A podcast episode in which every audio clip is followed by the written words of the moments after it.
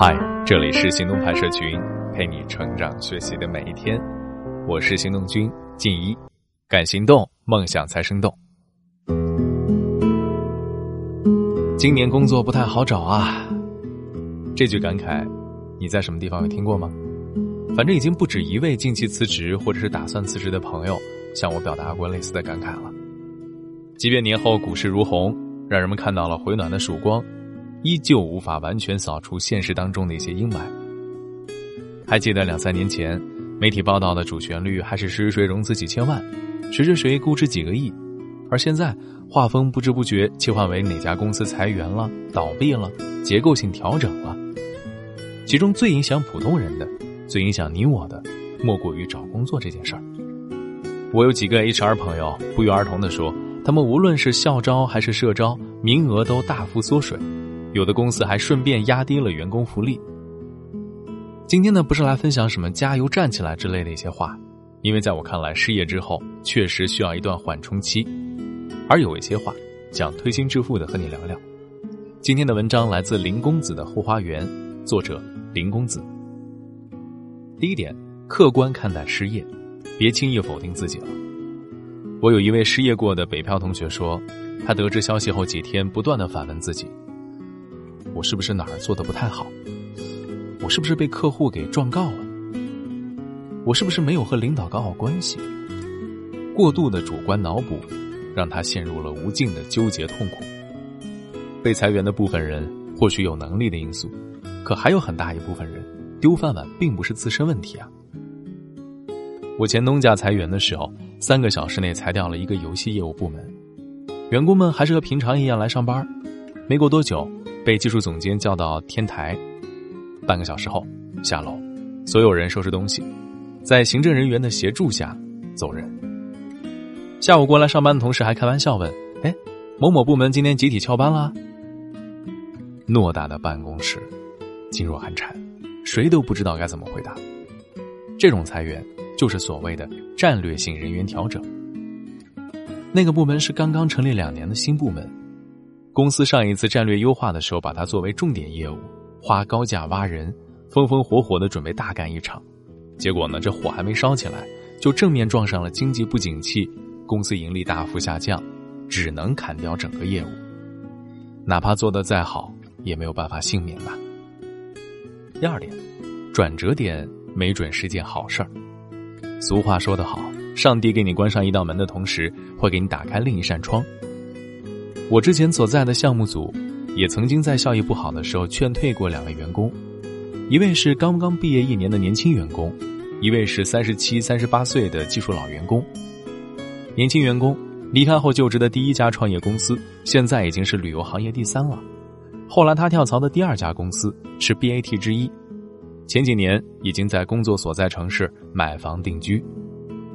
年长员工切换工作的时候难度相对高一些。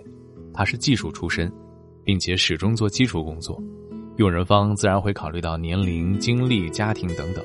好在几个月后，他也找到了比较满意的工作。客观来讲，失业对年轻人而言更像是一个转折点。从个人看，年轻人在毕业后零到三年，多数还处于找方向的摸索阶段，在一家公司一份工作上从一而终的概率本来就比较小，多尝试不是坏事儿。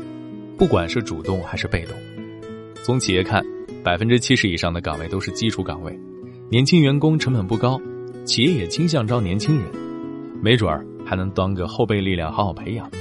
一句话，你的可能性很多，所以啊，社会对年轻人是挺友好的。你更应该关注的是后续是否要换个跑道，自己有没有什么新的目标，到什么地方能够让自个儿的身价尽快的涨上去，得可劲儿的利用这个机会了。第三点，冲击最大的其实有两类人。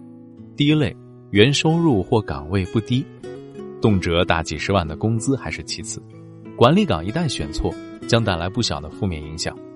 高管型的人才不少是大神，请神容易送神难，也是个软肋。万一要替换他，有时意味着将他所在的整个团队重新洗牌，代价不言而喻。与此同时，失业对高收入人群内心造成的影响更大。我认识的一位私企中层，分公司合并后，原先就与上司不和的他，被管理层顺水推舟的发了好人卡。令周围人非常出乎意料的是，空窗期长达了近一年。因为无论从能力、从资历看，他都拿得出手啊。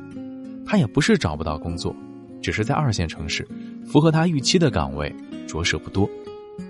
你让他去找一个五六千的工作，且不说自己愿不愿意，用人方也不见得愿意选一个能力过分大于岗位要求的人吧。高收入人群反而是最危险的一群人。第二类就是中年人，什么样的人对失业最焦虑？人到中年，拿着不算高的固定工资，又没有其他收入的人。上有老，下有小，种种刚性支出，让你张开眼睛就想着，今天又是花钱的一天。你看，我朋友在买房的时候给我算过一笔账，我估计不用我说你也知道，每个月、每一年算下来得花多少。买房后啊，人突然就怂了不少。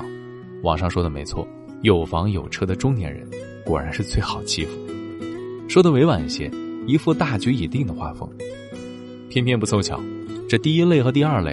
往往是同一个群体，你说能不焦虑吗？分分钟就是一个焦虑 plus 啊！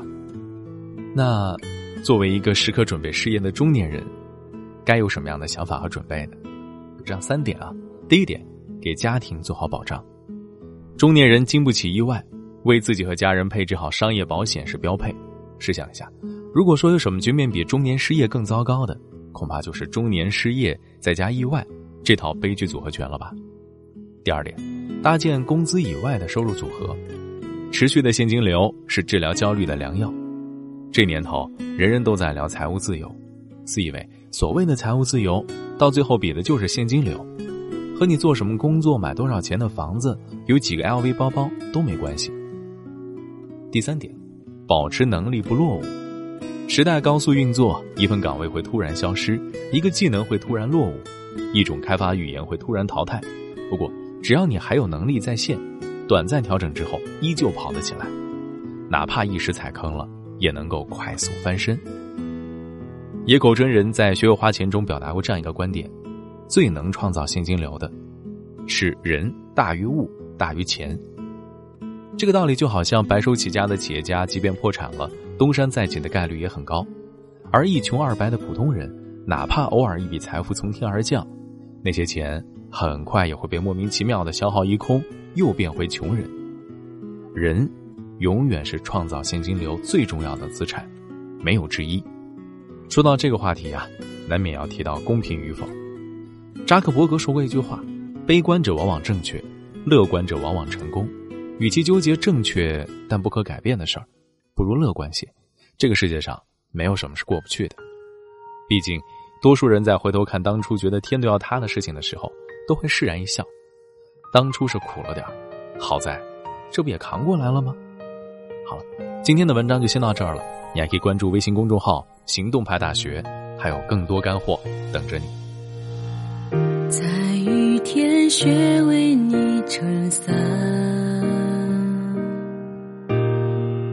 泪水疲惫